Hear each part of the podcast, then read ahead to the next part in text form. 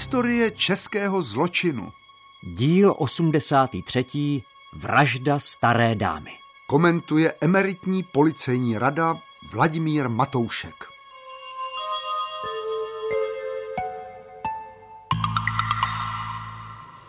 Dobrý den, nadporučík Dvořák z městského policejního ředitelství. To vy jste nám volala, paní? Jo, to jsem já, Žáčková, Julie Žáčková. Je to divný. Paní doktorku Gajdošovou jsem už skoro týden neviděla. Byla ke mně před pár dny objednaná. Víte, mám kadeřnictví tady v ulici a ona pravidelně chodila. Měla přijít na barvu a na stříhání. No, ale přišla. To se snad stává, ne? Ale u paní doktorky ne. Tak kdyby nemohla, určitě by zazvonila a řekla mi to. Bydlím totiž vedle. Tak jsem zkoušela zvonit, jestli je doma. Ale nic. Už tři dny prostě nic. A nemohla jen někam odjet? Ale ona nikam nejezdí. Je vdova a děti nemá. Honzo, schránku má plnou. A dokonce tam má výzvu, že si má vyzvednout na poště důchod. Byl tu před pěti dny pošťák s penězi, ale nedozvonil se. No nic, tak byt otevřete, nedá se nic dělat. Pánové, do toho. A, bylo zamčeno. No ne, ne, ne, ne, ne, vy tu zůstaňte, paní. Dovnitř půjdeme jen my. No, to nevypadá dobře. Ten zápach. Typický prorosklad těla. Opatrně na boty hadrové návleky a dívat se, kam šlapete.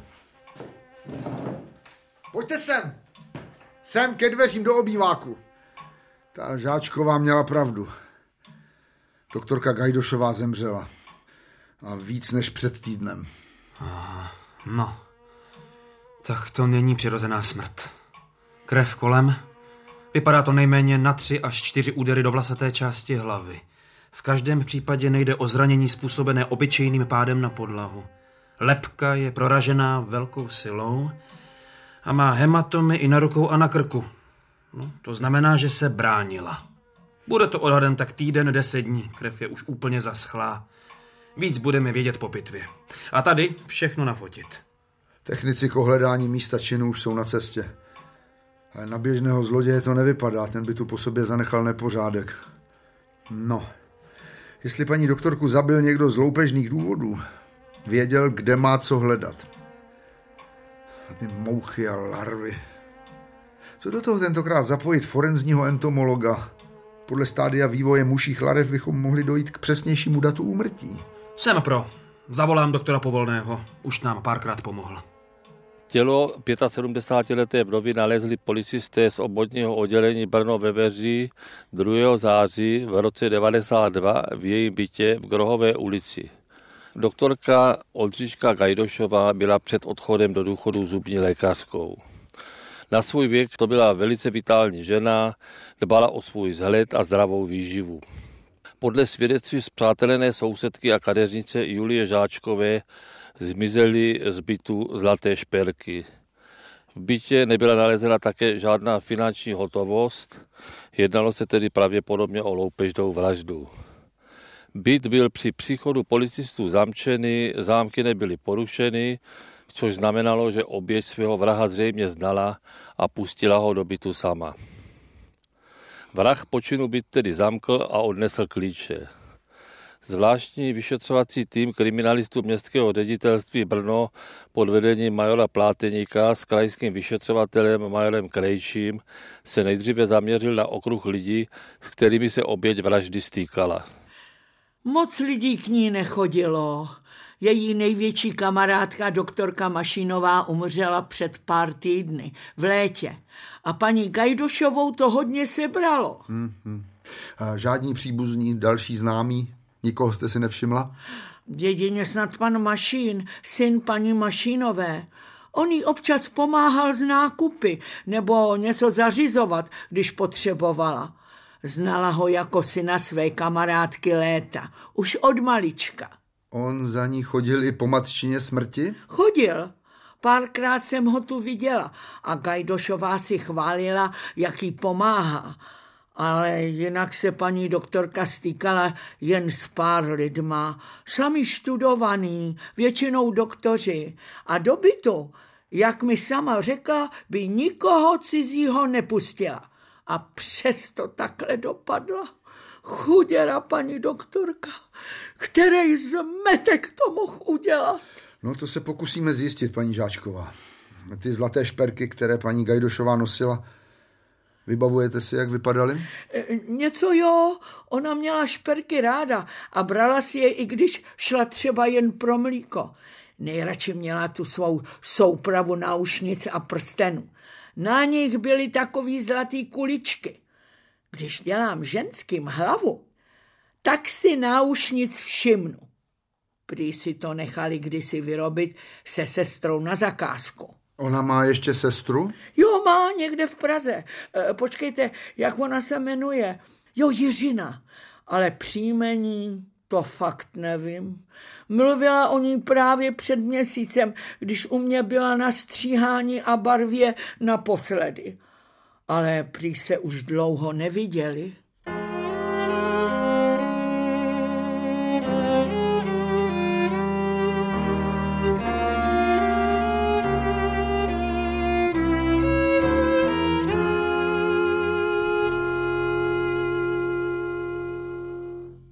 Pane nadporučíku, tak jsme prověřili, že kriminální minulost nikdo z rodiny nemá.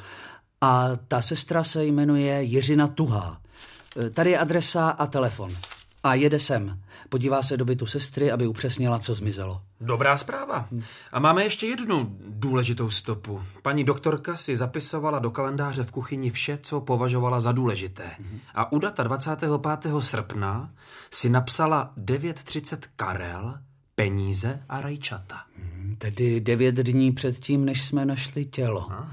E, to by mohlo odpovídat době smrti. Přesně tak. Máme mezi okruhem prověřovaných osob nějakého Karla? Máme. E, Karla Mašína. To je syn té její zemřelé přítelkyně. A pozor, ten kriminální minulost má. Počkejte, nechal jsem si to vytáhnout hm, tady. Třikrát trestaný za krádeže, jednou napadení, 45 let v péči má 12-letého syna Jana. Jedeme pro něj. Karel Mašin na první zvonění odevřel, jako by na kriminalisty čekal. V klidu se oblékl, na ní se neptal, nasedl do služebního vozidla a společně s nadporučíkem Dvořákem a poručíkem Belánkem dorazili na městské policejní ředitelství v Brně. Mašín měl za sebou několik podobných setkání s kriminálkou v Brně, nijak neprotestoval. Teprve když dosedl v kanceláři na židli, tak se zeptal. Tak pánové, o co jde? Jde o to, co nám můžete říci k Mudr Gajdošové a kdy jste ji viděl naposledy. No tak to jste se mě mohli zeptat doma a ne mě zbytečně tahat sem. Paní doktorka byla dobrou kamarádkou mé matky, která už zemřela. Obě byly zubařky a často se stýkali. Když Gajdošová obdověla a potřebovala doma něco spravit nebo s něčím pomoct, tak mi řekla. Mm-hmm. Platila vám za tyto služby? Jo, jo, no občas mi dala třeba stovku. Věděla, že jsem na tom špatně, starám se sám o kluka. Jo. Někdy mi peníze půjčila a já jí to pak vrátil. Kdy jste viděl paní doktorku naposledy? Uf, to je tak dva týdny, ale před narozeninama syna mi telefonovala. Honza je má 28. srpna, takže dva, tři dny předtím. Mohlo to být 25. srpna? Mohlo. Popište nám přesně, co jste si řekli, pane Mašíne. Eh, večer volala, abych někde koupil rajčata, že je nastydla a nechce chodit ven a já se jí zeptal, jestli nějakou může založit. No. Potřeboval jsem půjčit pětistovku tak na týden, abych mohl oslavit s klukem narozeniny. Souhlasila. No a druhý den jsem koupil ty rajčata, dopoledne jsem u ní zazvonil, ale neodevřela mi. Mohlo být tak kolem desátý, no, možná později. Zatímco kolegové eh, pokračovali ve výslechu Mašína, další dva kriminalisté vyrazili do školy za jeho 12-letým synem Janem Mašínem. Honzik potvrdil historku z rajčaty, které tatínek eh, koupil paní Gajdošové a když nebyla doma, tak je přinesl k ním domů. Odpoledne po příchodu ze školy šel s otcem slavit narozeniny. Tatínek ho vzal do občerstvení McDonald. Utratili tam asi čtyři stovky. Sečteno, podtrženo, Karel Mašín měl sice slabé, ale aspoň jakési alibi. Nikdo ho v domě v den vraždy neviděl a tak nám nezbylo nic jiného, než ho propustit. Zůstal jediný možný směr pátrání po pachateli hledat odcizené zlaté šperky. Ubohá Oldřiška. Ona měla takovou chuť žít. Žila zdravě, vypadala skvěle, líp než já, přestože jsem o tři roky mladší než ona. Takovou smrt si sestra nezasloužila. Chápu, paní Tuhá, že je pro vás těžké už jen být znovu v jejím bytě.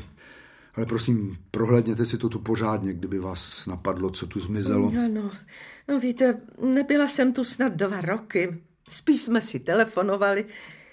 Ale pokud si dobře pamatuji, vedle téhle vázy býval popelník. Byla to souprava s tou vázou.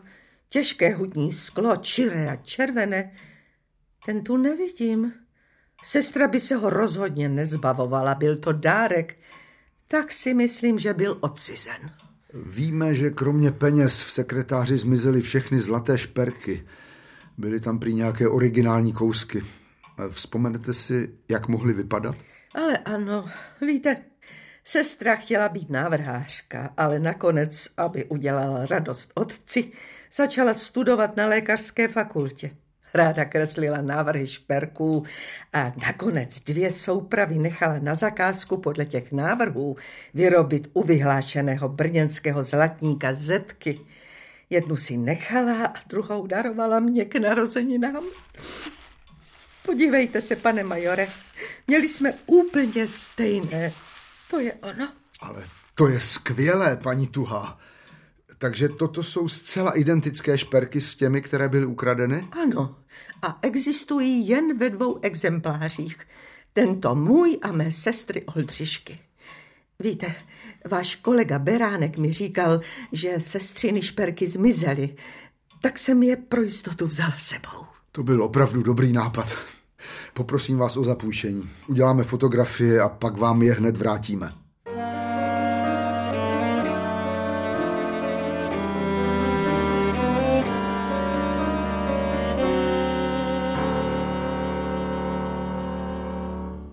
Hlavním podezřelým je stále Karel Mašín. Kriminální minulost má, je věčně bez peněz a přitom den po vraždě Gajdošové jde se synem na oběd do restaurace a utratí tam čtyři stovky. A navíc nám jeho syn Honzík řekl, že mu táta koupil k narozeninám o dva dny později značkové džíny v Tuzexu. A přitom nám Mašín tvrdil, že si chtěl od Gajdošové půjčit 500, ale neotevřela mu. A najednou ty peníze má. Ale teoreticky je stále možné, že mu Gajdošová skutečně neotevřela a že mašína předběhl jiný zločinec a on byl pouze v nesprávnou dobu na nesprávném místě a skutečný vrah získává další časový náskok. Na tohle bez důkazů těžko budeme moci s jistotou odpovědět. Navíc žádné otisky prstů, kromě otisku oběti, jsme na místě činu nenašli. Policie Brno, poručík Beránek. A ano, na to čekáme, pane doktore. Ne, počítač na policii opravdu ještě nemáme. Musíte to poslat poštou. Jen alespoň, jak vám to časově vyšlo? Bzučivky zelené, hm? Takhle přesně? Děkujeme. Moc jste nám pomohl. Pane nadporučíku, entomolog určil čas úmrtí doktorky Gajdošové na 25. srpna ráno. Spolupráce s forenzním entomologem Daliborem Povolným se vyplatila. Entomologie využívá k určení doby úmrtí člověka znalosti o vývoji jednotlivých druhů hmyzu. Na místě činu se u mrtvol běžně nachází nejrůznější larvy a červy. V okolí poletují mouchy, přiživující se na rozkládajícím se mrtvém těle. Stejně tak tomu bylo i v bytě oběti doktorky Gajdošové. Tam poletovaly bzučivky zelené a další mouchy. Entomolog dokázal s velkou přesností stanovit čas smrti na 25. srpen mezi 6. a 9. hodinou ráno. To sedí. A je to současně čas, který si zapsala doktorka Gajdošová do kalendáře. Čas, kdy jí měl Karel Mašín přinést rajčata a půjčit si peníze. A tak sama pomohla určit svého vraha. A ještě ne tak rychle, mladý. Tohle všechno jsou nepřímé důkazy. Ještě čekáme na vyhodnocení pachových stop a hlavně nevíme nic o těch ukradených špercích. Fotky těch šperků jsme v rámci celostátního pátrání odeslali do všech krajů, okresů až na obvodní oddělení policie. Na reakce je ještě brzy. Pánové, bude to tedy prácička. Už nesu seznam všech známých výtečníků v Brně a okolí, které máme v evidenci v souvislosti s překupnictvím. Je třeba rozhodit sítě, ukazovat fotky a ptát se, jestli šperky někdo neviděl. A co je důležité? Vysvětlovat, že zlato pochází z mordu. Ten totiž většinou zloději ani překupníci netolerují a mohli by nějakou informaci pustit. Už na tom dělá tým našich lidí. Nejpravděpodobnější je, Honzo, že byly šperky prodány tady v Brně. Kolega Matoušek má docela přehled o tom, kde se tu nejčastěji vykupuje kradené zlato. Aha. Domluvte se. Je to jen pár míst, ale říkal, že nejspíš se Goldna, jak říkají překupníci, prodává v centru před Safinou na České a na bleším trhu na Římském náměstí. Za to, že se tam podíváte, nic nedáme.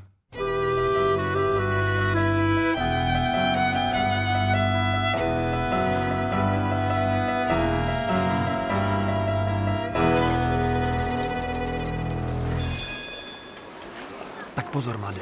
Jdi pomalu, ale nezastavuj se. Jen se dívej kolem. Tady se dělají největší nelegální obchody se zlatem. Říkáme tomu na kriminálce místa neoficiálního prodeje věcí z trestné činnosti. To znamená, že jsou i oficiální místa? Přesně tak, to jsou výkupny zlomkového zlata v prodejnách klenotů, kde se musí předkládat občanský průkaz. Ale jestli budeme mít štěstí, mohly být šperky prodány právě tady. A vida. Proti nám ten kus chlapa, ten Rom, to je starý známý, Tony. Platí tu za největšího znalce na zlato. Jasně, že neoficiálního. Vartuje tu skoro pořád. Tak co, inspektoři, co? Už máte ten mord, starý paní, objasněné? Ne, jak ho můžeme mít Tony objasněný, když ty, takový znalec přes cinknutou goldnu, nevíš nic. Leda, že bys poznal, kdo tu nedávno prodával čornutý zlatý šperky. Tyhle. Hm, Ukažte? A fotky, no. Pěkný kusy. Nevím. A, Nevím, nevím, nevím, inspektore. Teď mě znáte a víte, co jsou zač. A taky víte, že mordy nepodporuju, to ne. To je betelný svinstvo. Hele, hele, hele. Dáme suka u průchodu do avionu. Za moment jsou tam a něco vám hóknu. Jasně, Tony. Myslíte, že něco ví? Doufám. Kdyby nevěděl, mlčí, uvidíme. Ale třeba dá alespoň tip na toho, kdo by věděl. Takže informátor. No, ne tak úplně. Ale oni tihle šíbři a překupníci mají jistý druh smyslu pro spravedlnost. Hlavně Romové jako Tony kradou, šmelí, podvádějí, to jo. Ale vraždu netolerují. A to by mohla být naše šance. Pozor, pozor. Už jde. Chlapi, jestli mě necháte inkognito, tak mám pro vás hlášku, kdo tu goldnu koupil.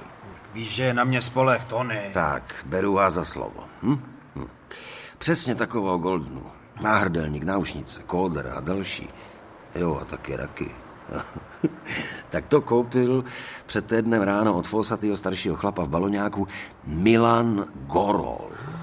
Přišel za mnou, jestli to není jeden pozlacený stříbro, protože toho bylo víc než 20 gramů. Ten chlap chtěl 10 tácků, ale Milan mu vysolil 6.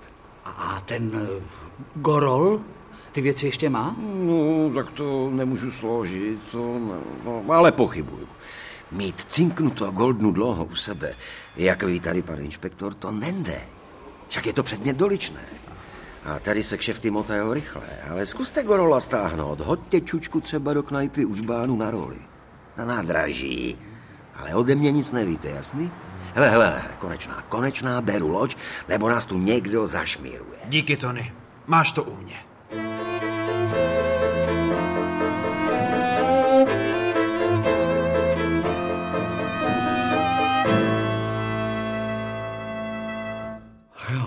Koukám jak vrána, pane nadporučíku.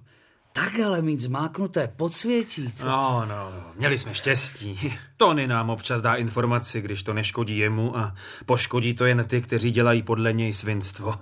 No, ví, že občas jsme pak schovývavější k jeho prácičkám. No, musíš jen posoudit důležitost informace. Co je to goldna, to chápu. No. Cinknutá, to je asi kradené zlato. No. Ale co je to kodr a raky, to tedy netuším. O jaké lodi to mluvil? Zoufalá neznalost. Doučit se hantec, kolego. Brněnský policajt se bez něj neobejde. Tak pro začátek si pamatuj. Kódr je prsten. Jo? Raky, hodinky. A beru loď Jakože odcházím. Poslyšte, vy dva, berte loď a jděte raději hledat toho Gorola. Dobře. Vypadá to, že ty šperky, alespoň podle toho popisu, koupil skutečně od mašína. Jde o čas, protože tihle chlapi se chtějí rychle kradených věcí zbavit a nosí to do tavírny. Jestli už tam nejsou. To bychom pak měli po důkazu. Milana Gorola, o kterém mluvil Tony, jsme našli u výkupny zlata a předvedli ho k výslechu. Nejdříve zapíral, ale když jsme mu vysvětlili, že koupil zlato od muže, kterého podezíráme z vraždy, šel s pravdou ven. Šperky zobrazené na fotografii skutečně koupil 26. srpna 92 kolem 9. hodiny ráno od neznámého muže. Bylo mu kolem 45 roků, štíhlé postavy, tmavých vlasů s plnovousem. Na sobě měl ošumtělý baloňák. Byl to popis jako ušitý na Karla Mašína. Jenomže Gorol šperky hned druhý den prodal jako zlomkové zlato v tavírně drahých kovů v Brně. Zatím nám nebylo jasné, zda šperky skončily v tavící peci nebo leží někde ve skladě. Rychle jsme nasedli do služebního auta a uháněli tam.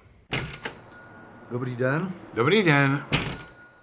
Jsem major Krejčí, brněnská policie. Vy jste, pane Řího, majitelem tavírny, že? Jo, to sedí. Čím mohu posloužit? Podívejte se na tyhle fotografie. Jsou na nich šperky, které souvisí s trestným činem a my máme informaci, že jste je jako zlomkové zlato 26. srpna odkoupil od jistého pana Gorola. Ukažte. Aj to já nevím, no. Mě tady projde rukama takového zlata, mm-hmm. že si nemůžu všechno pamatovat. Mm-hmm. A to už bude asi rozstavené. V každém případě si to nevybavuju. Tak mi ukažte výkupní lístky a všechny doklady z toho dne. Měl byste je mít schované, pokud vím, pět let.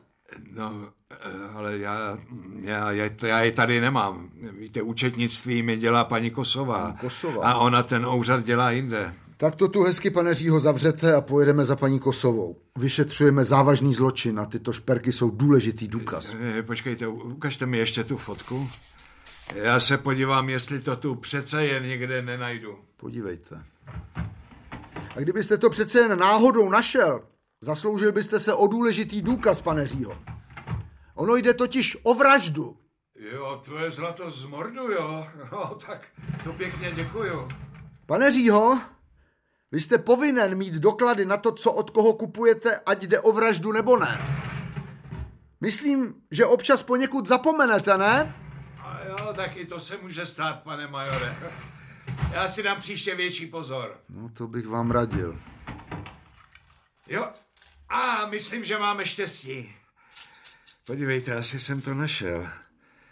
Náhrdelník s ozdobou tří kuliček o velikosti hrachu a náušnice a prsten se stejnými markanty. Ukažte.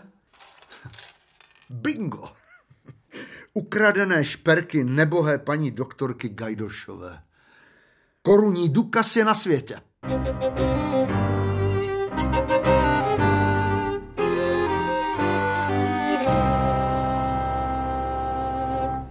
Co je to zase za šaškárnu? Kam to jdeme? Běžná procedura, pane Mašíne. Pánové, prosím, až vejdeme do místnosti, stoupnete si do řady podle těch čísel vedle 1 až 6. Ano? Vy, pane s dvojkou, sundejte si brýle, prosím. Děkuji. Tak, do řady, čelem k zrcadlu a zůstaňte tak stát do té doby, než pro vás přijdu. To tam na nás někdo vejrá, že jo? Prosím vás, bez poznámek, jo? Překupník Milan Korol v řadě šesti mužů označil Karla Mašína jako toho, který mu prsten, náhrdelník a náušnice prodával. Ke dvojici usvědčujících důkazů přibyl ještě třetí. Na pachovém středisku provedl kapitán Jelínek se služebním psem porovnání vzorku pachu Karla Mašína s pachovou stopou zajištěnou na místě činu. Služební pes je opakovaně mezi dalšími vzorky vyhodnotil jako zhodné. Říkám vám, že se všichni pletou. Já nic takového neudělal. Po 25. srpnu jste Mašín disponoval větším obnosem peněz. Měl jste minimálně 6 tisíc. Dokonce jste zaplatil i nějaké dluhy. Na to, že nikde už delší čas nepracujete a sociální dávky jste měl dostat až za týden, je to dost peněz. Měl jsem doma nějakou rezervu na horší časy. A proč jste nám tedy tvrdil, že jste si chtěl půjčit od paní doktorky Gajdošové pět stovek? No já totiž potřeboval jsem ještě něco poplatit. Tak dost. Máme dost důkazů, že jste byl v bytě paní doktorky. Pachové stopy na místě činu jsou shodné s vašimi. Máme svědka, který od vás koupil bezprostředně po vraždě věci, které byly z bytu paní Gajdošové odcizeny. Vy, chlape, ale musíte mít divnou náturu. Zabít ženskou, kterou znáte od malička. Nejbližší přítelkyni vaší matky. Pro mizerných pár tisíc. Já, já měl paní Gajdošovou rád. Teď ona to byla taková moje teta, i když nevlastní, že jo. A ona vám taky věřila. Nechápu, nerozumím tomu, co se mezi vámi a paní doktorkou Gajdošovou, kterou znáte od dětství, mohlo odehrát. Víte, co to je? Starat se sám o kluka. Dlužím prachy, na koho se podívám. Chtěl jsem, aby měl Honzík všechno jako ostatní a aby mu ve škole neříkali, že je socka. Už ne. Už vám neřeknu ani slovo. No, pane Mašíne, důkazů proti vám je dost. Pachové stopy dokládají, že jste v bytě byl. Tak řekněte, co se v bytě odehrálo a ulevte svému svědomí. Vy mě zavřete, že jo? A co bude s Honzíkem? Kam půjde? On má jenom mě. Já bych pro něj udělal všechno.